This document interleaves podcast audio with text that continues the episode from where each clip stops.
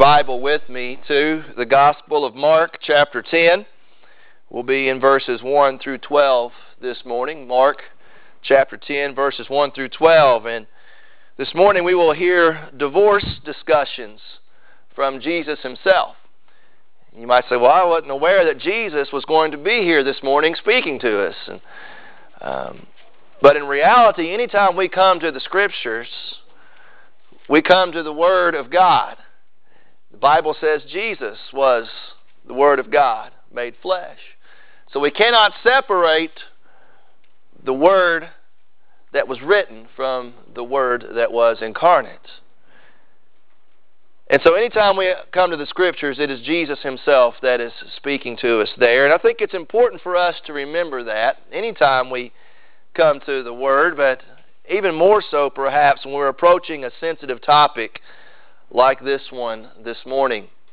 Divorce is something that affects probably all of us in some capacity in this room today.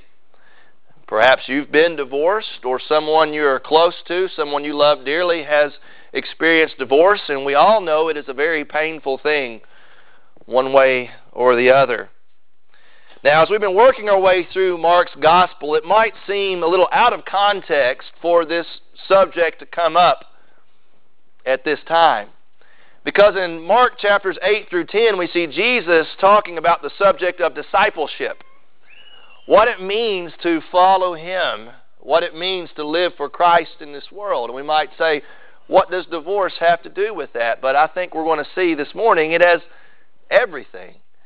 Uh, as we live our lives for Jesus, every aspect of our lives needs to come underneath His Lordship, and that includes the subject of marriage. And so Jesus turns His focus, or actually His focus is turned in that direction we're going to see this morning, and He elaborates His thoughts on the subjects of marriage and of divorce. And I believe as His followers, we need to embrace God's design for the permanence of the marriage relationship. If nothing else, we see Jesus championing marriage this morning, and His instructions for us is that we need to embrace God's design for marriage, and that includes the permanence of the marriage covenant. I want to invite you, if you're able to this morning, stand with me, please, in reverence for the reading of God's holy word be reading from Mark chapter 10, starting at verse 1. And Mark writes these words under the inspiration of the Holy Spirit. Getting up, he went from there to the region of Judea and beyond the Jordan. Crowds gathered around him again, and according to his custom, he once more began to teach them. Some Pharisees came up to Jesus, testing him, and began to question him whether it is lawful for a man to divorce a wife. And he answered and said to them, What did Moses command you? They said, Moses permitted a man to write a certificate of divorce and send her away. But Jesus said to them, Because of your hardness of heart, he wrote you this commandment. But from the beginning of creation, God made them male and female. For this reason, a man shall leave his father and mother, and the two shall become one flesh, so they are no longer two, but one flesh. What therefore God has joined together, let no man separate. In the house, the disciples began questioning him about this again. And he said to them, Whoever divorces his wife and marries another woman commits adultery against her. And if she herself divorces her husband and marries another man, she is committing adultery. Let us pray together. Mighty God, we pray for your presence here this morning. As we open your word, we do so with the conviction this is the holy word of God. It is therefore authoritative, it is true and trustworthy, it is powerful. Father, as we come to a subject like this, divorce, and the way it impacts so many of us, all of us in some shape, form, or fashion, Lord, I pray that you would speak to us, God, where we need to be challenged and where we need to be convicted, God, do that. Father, perhaps we need to be comforted this morning, and I pray you would do that. Father, our desire is to be faithful to your word, and our desire is to be transformed by your word. And Father, we come this morning praying that you would speak to us, that we would be faithful to you, faithful to your designs, especially in the covenant of marriage. Father, we pray this in Jesus' name. Amen. Thank you. You may be seated. So, said at the beginning, the theme of discipleship is dominating the end of chapter 8 all the way through chapter 10 here in Mark. And we can define discipleship perhaps simply as learning from the Master and, and imitating. Uh, the, imitating the Master. And Jesus in chapter 9 has given us his second passion prediction. In other words, he has told his disciples that the cross is imminent, and he is teaching his disciples how that impacts us as followers of Jesus? What are the practical implications on our daily lives as we seek to follow and imitate the Master, knowing that Jesus went to the cross to suffer and to be a sacrifice for those he loves? Now, how does that impact us in our lives, specifically in our relationships with others? He's been dealing with that in chapter 9, our relationships with our brothers and sisters, we have seen already. And he finishes there in chapter 9, verse 50, with the statement Be at peace with one another. The Lord's desire is for his people to be at peace in their relationships. In our relationship with God, it comes through faith in Christ in our relationships with others, in which our love for God is manifest in the way we treat others. So, in that theme, in that context, we see Mark turning his focus here now in chapter 10 from the, from the, from the general context of discipleship, what that means in a general way in our lives, to specific application. And he begins with the foundation of all relationships where our, where our relationship with God intersects most closely with our relationship with others, and that is found in the institution of marriage. Before getting specifically into the topic of marriage, Mark in chapter in verse 1 here gives us kind of a transitionary statement about Jesus, but it also lends, I think, importance to our interpreting what follows. The first thing we see in verse 1 is that as disciples, we need to stay committed to ministry. As we follow in the footsteps and the example of Jesus, we need to stay committed to ministry. We are to be faithful to God's calling wherever we are in life. Wherever we are and whatever that looks like at that moment, we need to be faithful to God's calling in our lives. We see in verse 1, first of all, his position changed. It says, getting up. We saw, we saw Jesus back in chapter 9, verse 35. It says, he was sitting. He was teaching his disciples there in the house. And now we see him getting up. He has changed his position. There is more work for him to do. He came to teach about the kingdom of God, yes, but also he came to do more than just teach. He came to die as a substitute, as a sacrifice for sins. And so, as there was more work to do, his position at this time changed, but also his location changed. We saw in verse uh, chapter 9 verse 33 he was in Capernaum which is north of Jerusalem but beginning at this point now it says he got up and he went from there to the region of Judea in the south and beyond the Jordan across the Jordan River to the east specifically to the territory known as Perea as he is moving southward, he is moving towards Jerusalem and ultimately towards the cross. See, Jesus knew God's will for him involved suffering. He knew God's the Father's will for him involved sacrifice. And he was not deterred from what God had called him to do. He was going to be obedient to his Father. He was going to be faithful to his Father. He was going to be faithful to those he loved, to his bride, the church. Even if that faithfulness involved sacrifice and pain. See, Jesus was faithful to his ministry, even though his position and his location had changed. And by the way, on his march towards Jerusalem in the cross, we see Jesus crossing over the Jordan into Gentile territory. Which is interesting, as Jesus was going to the cross to be a substitute and a sacrifice for sins, that was not only on behalf of the Jews, it was a universal sacrifice that included also the Gentiles. I think it's interesting that Mark includes this itinerary of Jesus moving in that direction. It's not just a Jewish Savior, folks. He is a universal Savior for all peoples who would come to Him in faith and repentance. His position changed, his location changed, but yet his mission remained the same. It says that he was beyond the Jordan and crowds gathered around him again. Crowds in the plural. It's not unusual for us to see Jesus in a, in a crowd in Mark, but this is the first time that crowd is in the plural. The crowd became crowds, multiples. And it says they gathered around him again, and according to his custom, he once more. You see, Mark is emphasizing that this is not unusual for Jesus. This was the norm. He had a mission. His mission involved being faithful to the Father. His mission involved loving those around him, and that included taking the time to instruct them as the opportunity presented itself. See, he was faithful to his mission. His mission remained the same. You know, like Jesus, it seems sometimes our lives are in constant flux.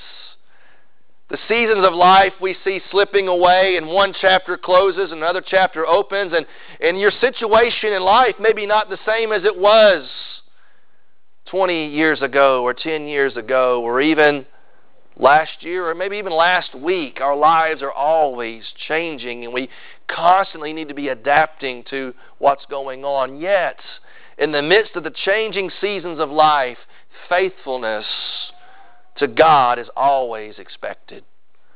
No matter your location, no matter your position, wherever you are, God demands your faithfulness. Your faithfulness to Him and your faithfulness to others. And we see that faithfulness intersecting in marriage, which is where verse 2 begins to shift its focus as his disciples, we are staying committed to ministry, but also we need to stay committed to matrimony. To matrimony. His concern is for our faithfulness, and that is displayed in the marriage relationship. Faithfulness. Faithfulness to God, faithfulness to others. In chapter 2, the first thing we see here is the devaluation of marriage. As the Pharisees come on the scene, we know that they are his constant thorn in his side throughout his ministry. They're always seeking to disrupt his ministry. They feel threatened by his ministry. And their desire is to derail Jesus and his popularity to their authority. He was a threat.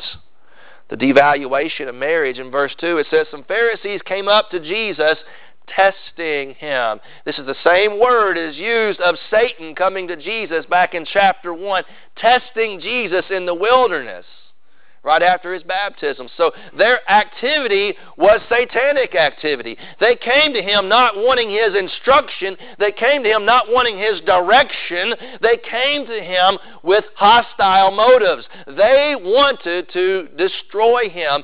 So they came to him testing him, and in their effort to do that in this situation, they began to question him whether it was lawful for a man to divorce his wife. Now, every Jew understood that in the Old Testament, Deuteronomy chapter 24, God had written about the idea of divorce. And so it was not debated in that time whether or not the law allowed for divorce. What they were interested in was the reasons for divorce. You see, that was a very controversial topic. It's a very emotional and a very controversial topic for us today, and it was for the same reason in Jesus' day. So they came at him wanting to cause him harm by bringing up this subject. You see, first of all, they knew that it was a religious issue. They wanted to divide Jesus from the peoples. One way they could do that was to see what his opinion was on this idea of marriage. You see, in the Jewish law at the time, the Jewish interpretation of the law, there were two points of view. There were those who had a conservative view of Scripture. Those rabbis taught the only reason a person should ever get divorced is because of adultery. They thought adultery was the exception that a person could pursue divorce because of those grounds. That was the conservative school. The liberal school, on the other hand, taught that a man could divorce his wife for any reason. And they had writings and teachings according to that. You could divorce your wife for something as simple as burning your supper. Literally. It was in writing. If your wife spoiled your dinner, you had the right as a husband to put her away. Or even, for example, if you no longer found your wife attractive, and she was not pleasing in your eyes anymore, you could legally write a certificate of divorce and put her away. That was the liberal interpretation of Deuteronomy 24, and that was the popular interpretation of Deuteronomy 24. Why? Because that's what the Pharisees wanted to stay in place. You see, it was a religious issue because if Jesus took the conservative side, he would isolate the liberal side. And if he chose the liberal side, he would isolate the conservative side. And wherever the people fell on this issue, if Jesus chose the opposite, he would appear to be he would appear to be intolerant. You see, that was a word and that was a hurdle even Jesus had to overcome in his day, much like we do ours the devaluation of marriage, it was a religious issue in that day. It was also a political issue. You see, Jesus had crossed over the Jordan into the region of Perea. He was underneath the jurisdiction at that time of Herod Antipas. Remember what happened back in Mark chapter 6 when John the Baptist had preached against Herod Antipas divorcing his wife and marrying Herodias. And Herodias divorcing her husband, which happened to be Herod's brother, Philip, divorcing Philip and marrying Herod. John the Baptist had preached against him, It is not lawful for you to take this woman as your wife. What happened to John the Baptist? He was imprisoned and ultimately beheaded. So the Pharisees perhaps saw that the setting was right and the trap was set and they began to bait Jesus and thought, well, maybe if Jesus speaks against Herod like John did, he'll suffer the same fate. We won't have to worry about getting rid of Jesus. The political authorities will do that for us. So, Jesus, come on, tell us, what are your thoughts on, mar- on marriage and divorce? It was a political issue. The bottom line, it was a spiritual issue. I said the Pharisees wanted to maintain the status quo. They wanted an easy out in marriage. They wanted to be able to dissolve the covenants as painlessly as possible. They wanted the law to justify their sinful desires. As they came to test Jesus, the very reason they were testing Jesus betrayed the intent of their hearts. This was then as it is now, the topic of marriage and divorce a spiritual issue. The Pharisees had devalued marriage. Then verses 3 through 5, we see the deterioration of marriage. Something has happened that has corrupted God's design, and Jesus brings that to the surface in this discussion. But before he does so, he answers their question, as he often did, with a question in verse 3. And it says, And he answered them, and he said to them, What did Moses command you? All right, you teachers of the law, what does the law have to say on this matter? And they answered him, Moses permitted a man to write a certificate of divorce and send her away. You know, they were experts of the law. Perhaps they wanted to quote that law to justify their thoughts. Well, Moses permitted. You see right there, there's, there's, there's already a, a difference of interpretation there. He said, What did Moses command you?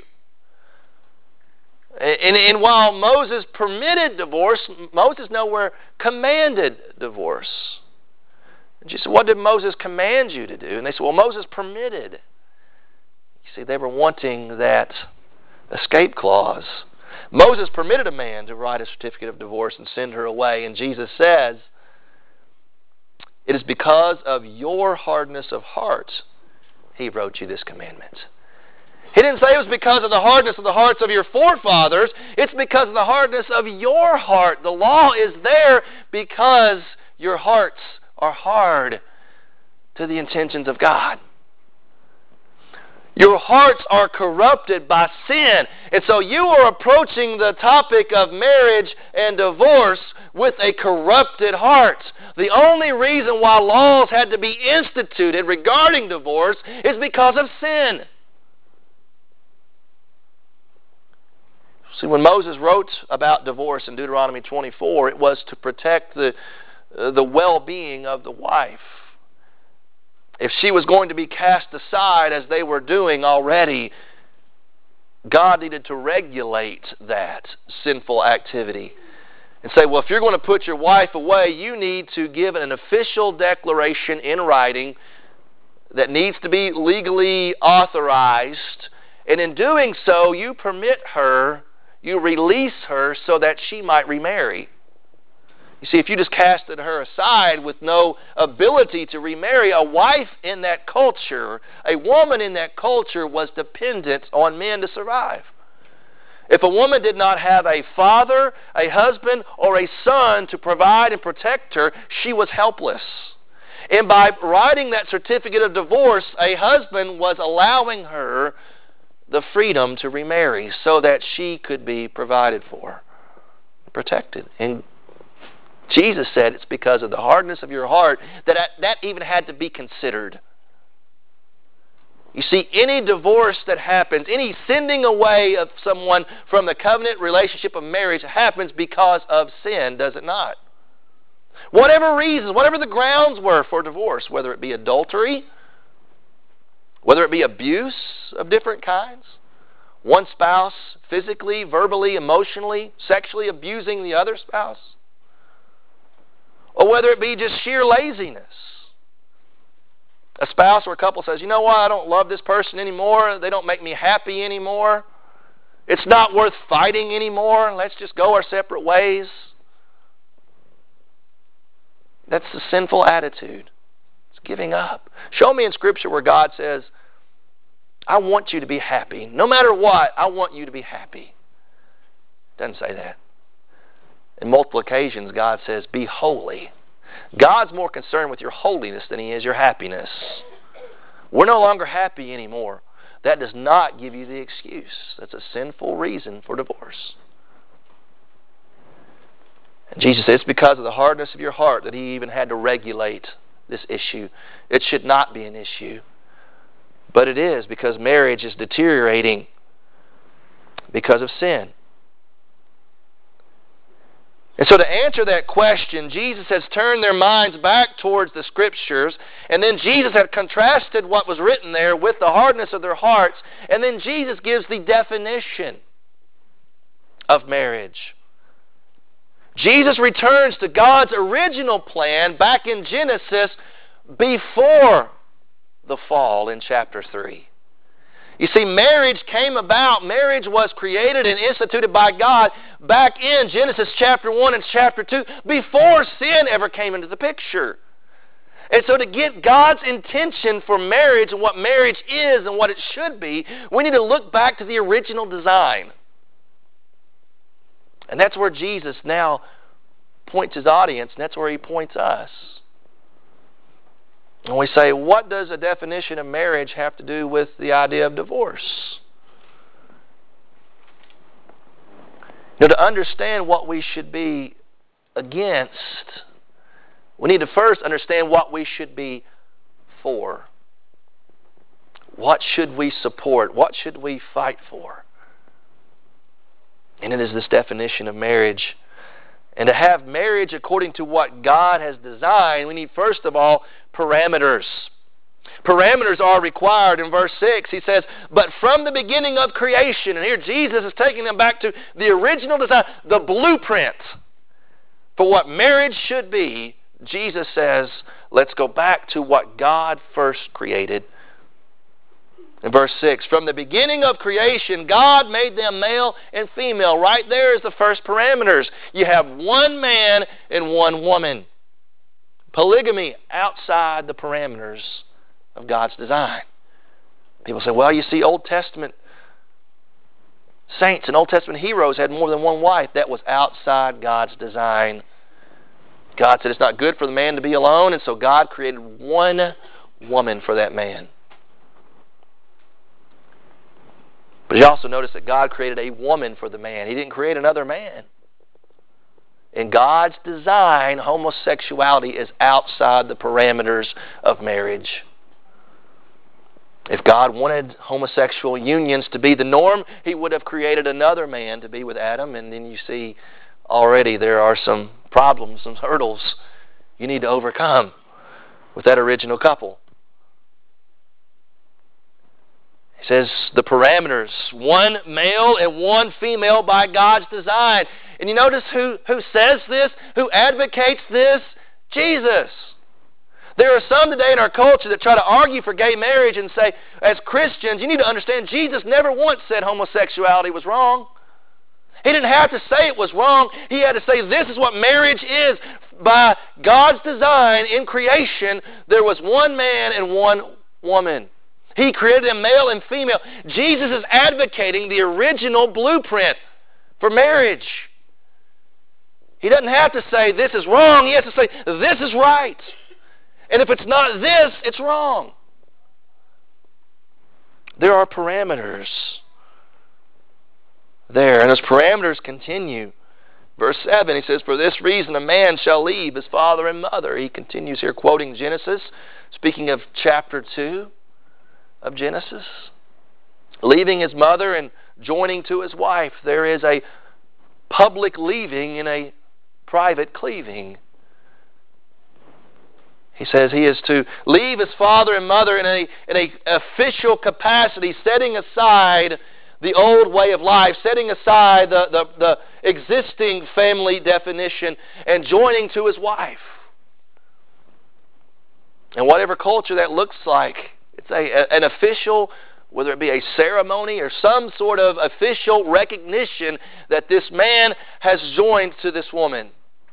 There is a leaving. He will leave his father and mother. The bonds of holy matrimony are stronger than even the bonds of parents and children. He will leave his father and mother.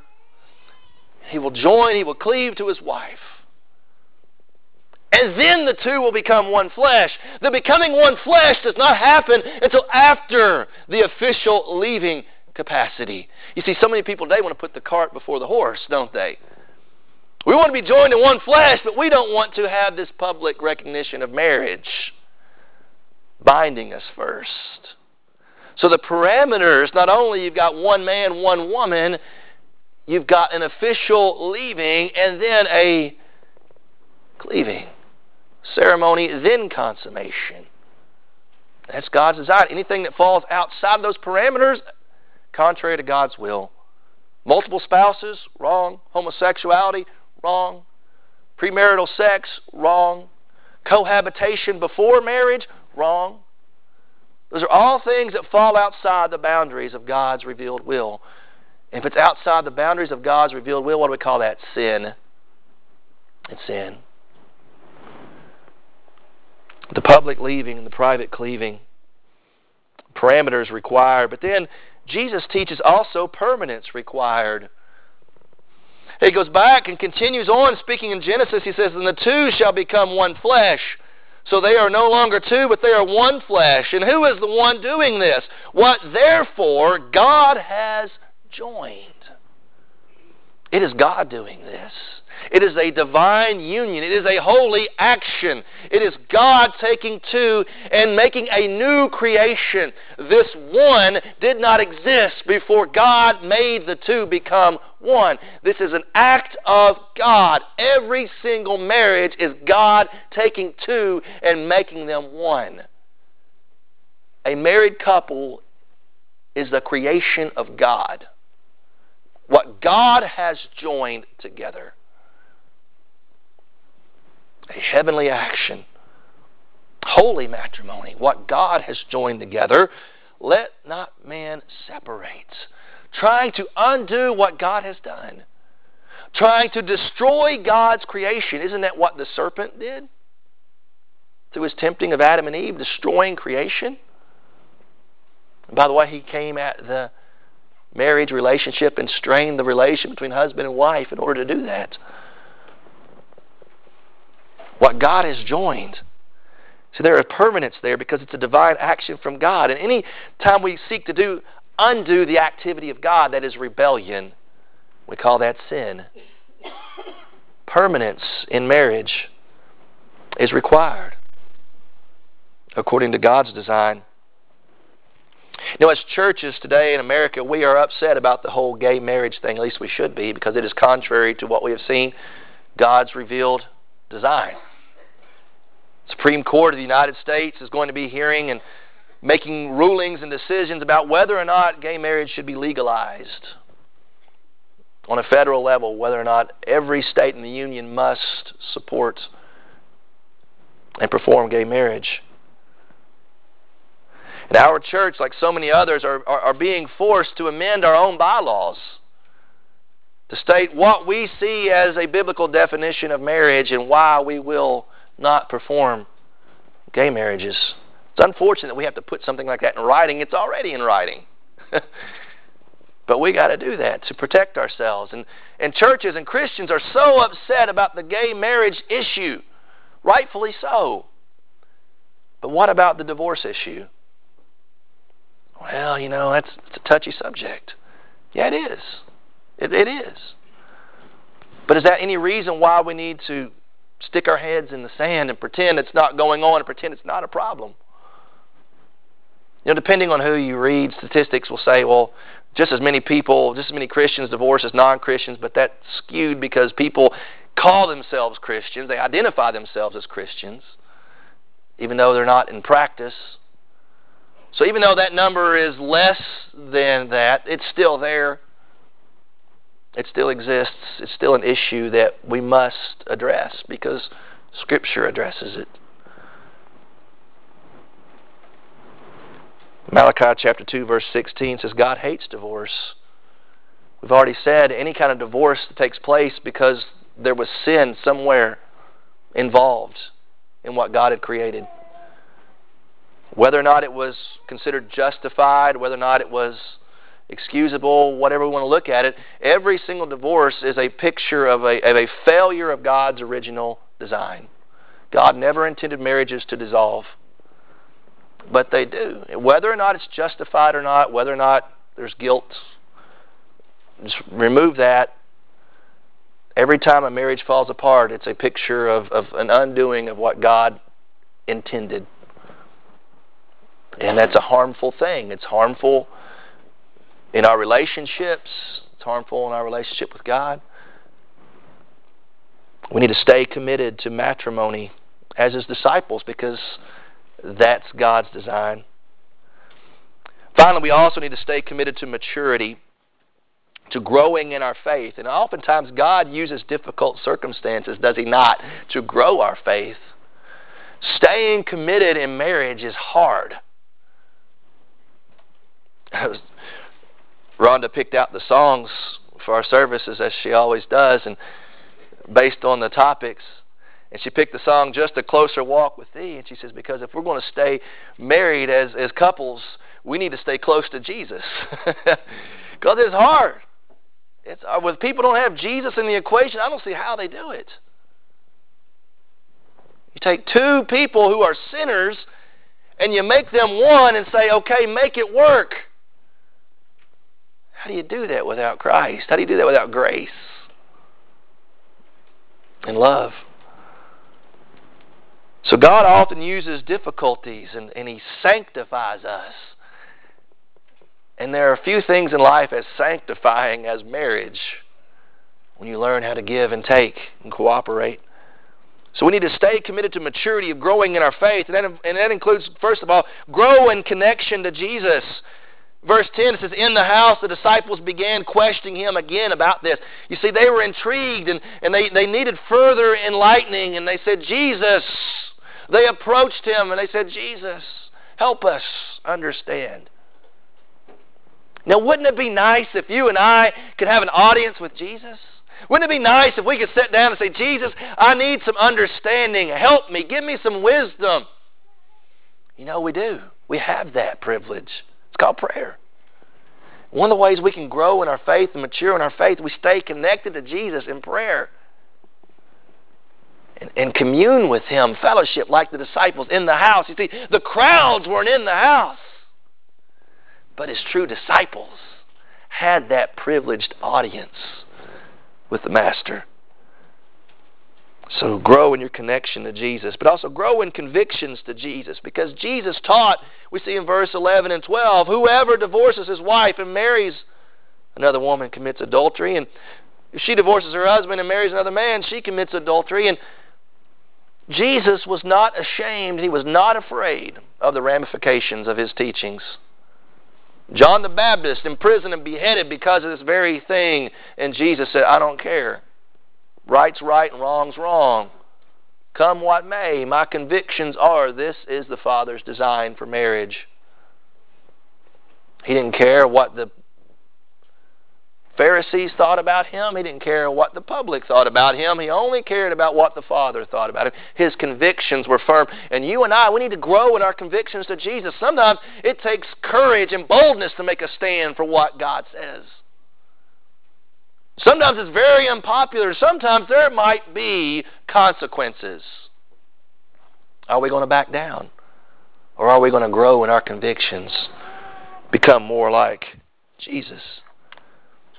Finally, we need to grow in our conformity to Jesus because that's the bottom line. That's what, that's what discipleship's all about. Becoming more like Jesus, being conformed to become more like Jesus. And that includes submitting to Him and understanding that when we rebel against God's design, it has a negative, defe- a negative effect on our relationship with God, it also negatively affects others.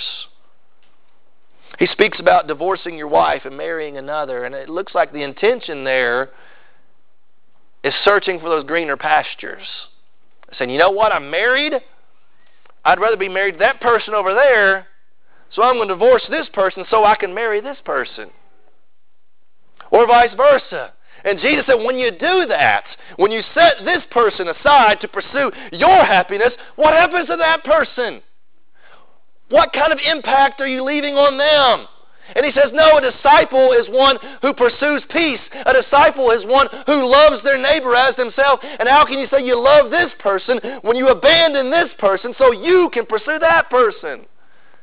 Jesus said, No, your, your negative actions, your rebellion impacts others, especially your spouse.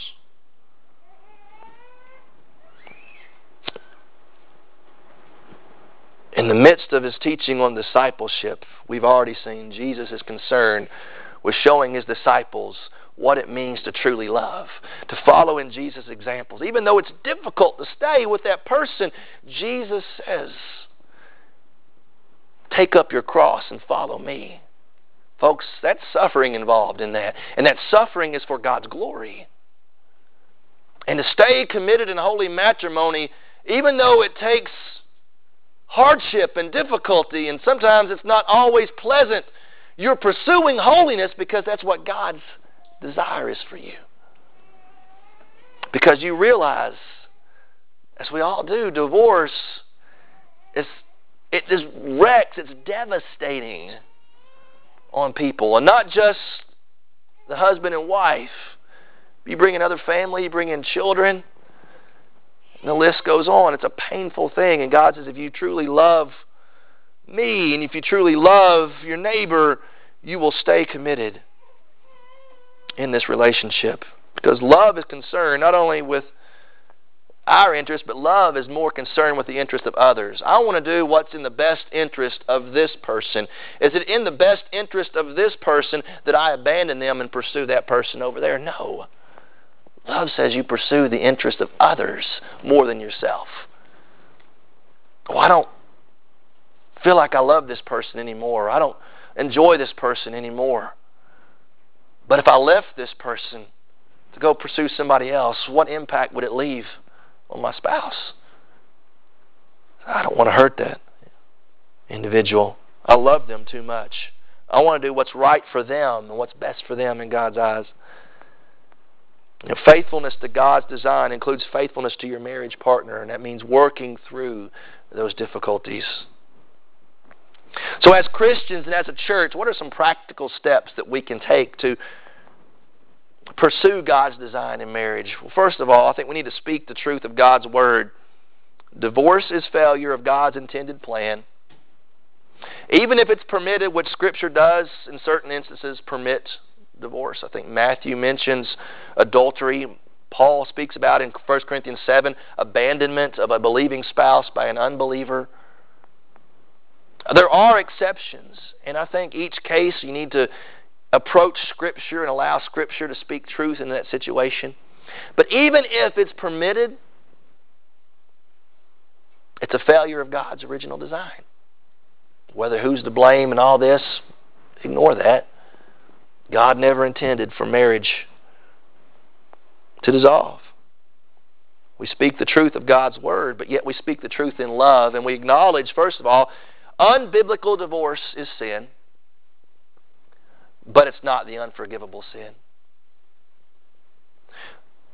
The intention of Scripture is never to lay so much guilt on an individual that they can't get out of that guilt.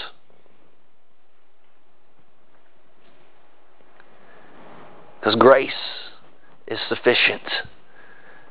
Even if you're here this morning and you've been divorced and you realize, man, it wasn't it wasn't biblical grounds for divorce and, I, and I've sinned, repent of that to God.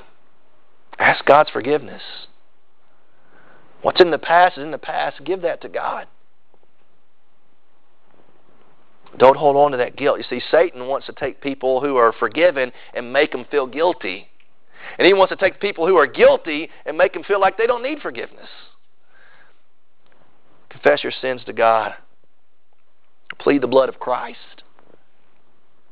Even if your divorce is unbiblical, it is forgivable if you will repent. Number three, we need to shut the back door by narrowing the front door. what do I mean by that? We got so many people that are getting divorced because, quite frankly, they never should have gotten married in the first place. and as a pastor, it is my responsibility to pronounce God's blessing on the union. And if I see something going on that should not be, I should not pronounce a blessing on that union. Because I realize, number one, hey, this is headed for disaster unless somehow, some way God intervenes. so I think we need to make restrictions in our lives and in the life of our church about who gets married. And as a minister, I have developed a written marriage policy about whose marriages I will perform. And I am unashamed to say it is a very strict policy. In the beginning of my ministry, I would marry anybody that would come to me because I say, hey, it gives me an opportunity to set through counseling with these individuals and share the gospel, and I saw it as an evangelistic effort. And I would marry anybody that would come to me as long as they went through counseling.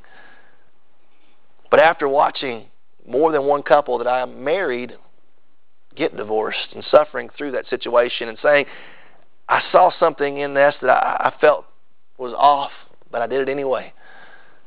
I have now enacted a written policy. It is available. I printed a copy of it and put it on the side table, and I've got more if you're interested in that.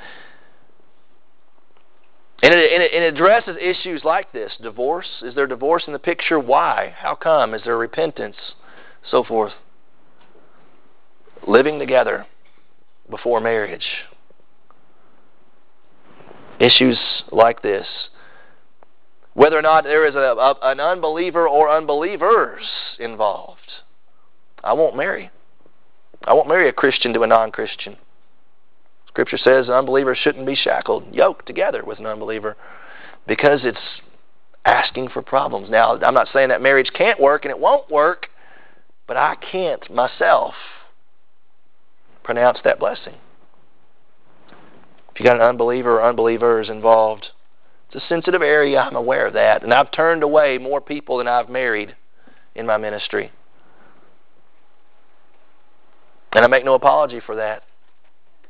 Scripture is we need to shut the back door by narrowing the front door. And this morning, if you are single and you are not married, you need to be very, very, very, very, very, very, very, very selective on who you do marry. Because if you realize getting into that union means it should be a permanent union, I need to make sure God is going to bless this union. Be very selective. Finally, we need to offer support and encouragement to those who are already married. Now, this is a discipleship issue, regardless of what's happened in the past, whether there's been divorce in the past. You, know, you give that to God. You take where you are right here, right now, and you give the present to God and you give the future to God. And so if you are married, stay married. And we need to do everything we can to say, you know what? What's happened in the past has happened in the past. But take where you are right now and give your best to God and glorify God with your life right now and give the presence of God. And we as a church need to be supporting and praying for and doing everything we can to nurture marriage. It's a discipleship issue. If you're married, you need to stay committed no matter what. If you're having problems and there's difficulties in your marriage and you're even, don't ever mention the D word. It's not an option. It's not an option. And I'm your pastor. It's not an option. What should be pursued at all times is reconciliation, even, even if there is adultery involved the most God honoring thing is to work through that and restore that relationship. Now, I'm not saying it's it's sin if you do get divorced because Scripture permits that. But the greater thing to do is pursue reconciliation at all times because permanence is what God has designed. So, wow, that's that's tough stuff. But discipleship is hard. It's not easy. It requires higher standards. It requires important choices. Jesus says, Whoever, whoever comes after me must take up his cross daily and follow me. To take up that cross means you give it all to Jesus and you make hard choices. That includes sometimes the hard choice of staying together and working it out. You see, why is it so important? Because we want to be faithful to God's design. We want to be loving to others. But also, we understand the greater truth that Scripture speaks of. Marriage is a picture of Christ's love for His church. And the Scripture teaches us Jesus will never divorce His church. Earthly marriage is a shadow of a greater heavenly truth. And to dissolve an earthly marriage is communicating to this world that there is a way in which Jesus and his church can be divorced. That's not the case. So we need to embrace God's design for permanence in the marriage relationship. If there's been divorce in the past, we give that to God. If it's unbiblical divorce, we repent, receive God's forgiveness. And wherever you are right now, if you're single, be committed to God's design before you enter into the marriage relationship. If you are married right now, stay committed to God's design by staying committed to your marriage. Discipleship being conformed to the image of Christ, submitting to his teachings. And perhaps there's no greater way in which we can do that than embracing God's design for the permanence of the marriage covenant. Let's pray together.